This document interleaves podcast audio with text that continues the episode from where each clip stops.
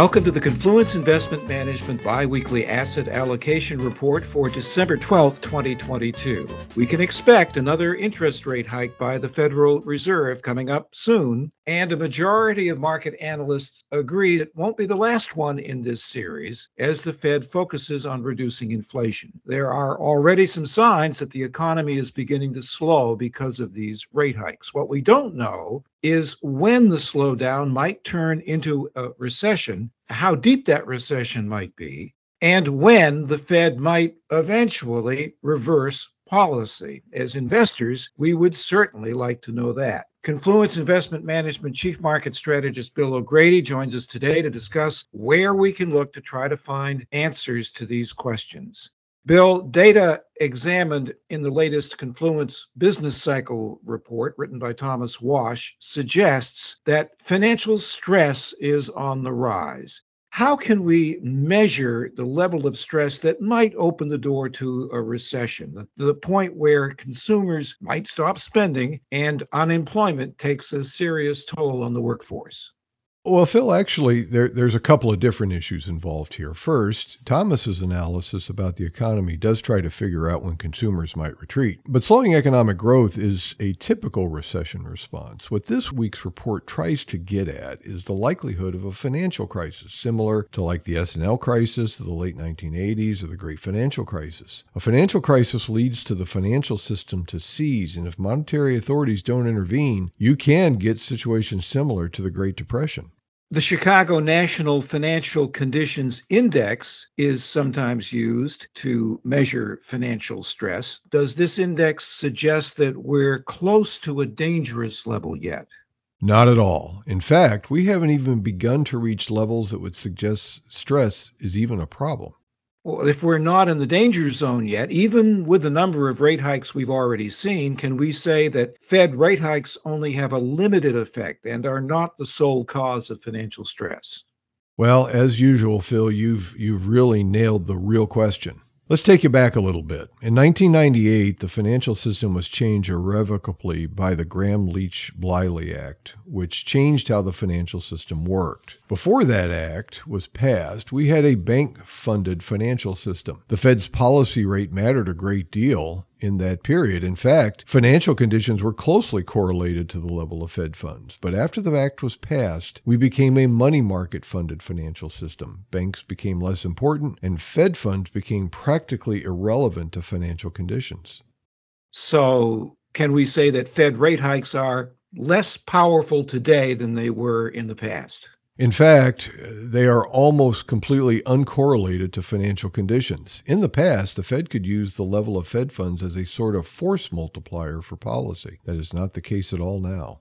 Well, approaching the question from a different direction, whenever the Fed is done raising rates, would a Fed pivot to lowering rates be sufficient on its own to reduce financial stress? Well, only if they moved early. If they wait until stress emerges, it seems that it takes very aggressive actions on the part of the Fed to restore stability. That's because most of the lending now occurs based on collateral, limiting the Fed's tools. Since Fed funds are limited to the banks and a few large financial institutions, the key rate to watch is LIBOR or its associated replacements. Fed fund rate cuts at times have little impact on LIBOR.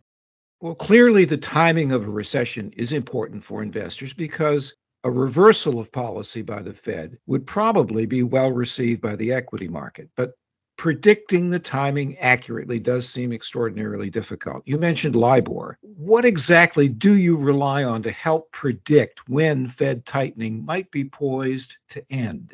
Well, we have found that the implied interest rate from the two year deferred Eurodollar futures works well. Eurodollars track LIBOR, which is the funding cost for money market lending. The deferred rate offers us a clue as to what the market thinks funding costs will be in the future. When that rate inverts compared to the level of Fed funds, history suggests the Fed should stop raising rates.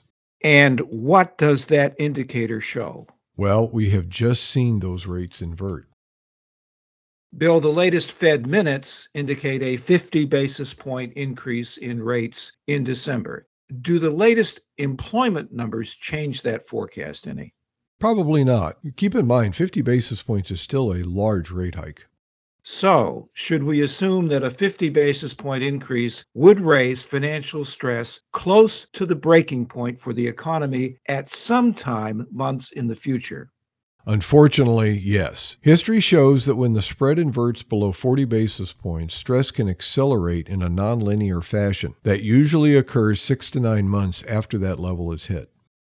Bill, while some data suggests a slowdown is underway right now, it might not feel like a slowdown to many because of strong employment numbers, including increases in wages also, a hike in interest rates only has a limited effect on homeowners locked into 3% 30 year mortgages, and higher rates do benefit retirees with fixed income investments. Are these factors sufficient to tilt the scale toward a soft landing for the economy, or is the Fed likely to raise rates to the point where a financial accident is likely?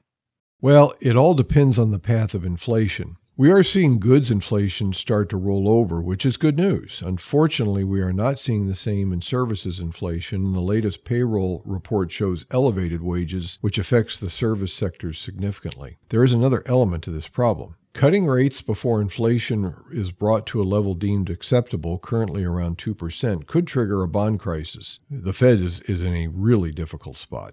Bill, I'm not reassured by your words that we will avoid a financial crisis. How has Confluence Investment Management adjusted investment recommendations to account for your current outlook on the economy? Well, our positioning is quite defensive. We are underweight equities across all portfolios with sector weightings that favor a downturn. We were overweight sectors such as staples, healthcare, and energy. We've also shortened duration in our fixed income portfolios. That hasn't helped all that much recently. We thought Q4 would be favorable to stocks due to seasonal factors and election factors, but felt that rally was suspect. That's what we'll be watching going into the new year. For our listeners, as we head into year's end, we'll be publishing our geopolitical outlook for 2023 next week. A podcast will accompany it, but like this podcast, it will be delayed a week. And our overall 2023 outlook is in draft stage and should be out soon. We usually do a Confluence of Ideas podcast associated with that report, so listeners should watch out for that. Thank you, Bill. Our discussion today is based upon sources and data believed to be accurate and reliable. Be aware that opinions and forward looking statements expressed are subject to change without notice, and this information does not constitute a solicitation or an offer to buy or sell any security. Our engineer is Dane Stoll. I'm Phil Adler.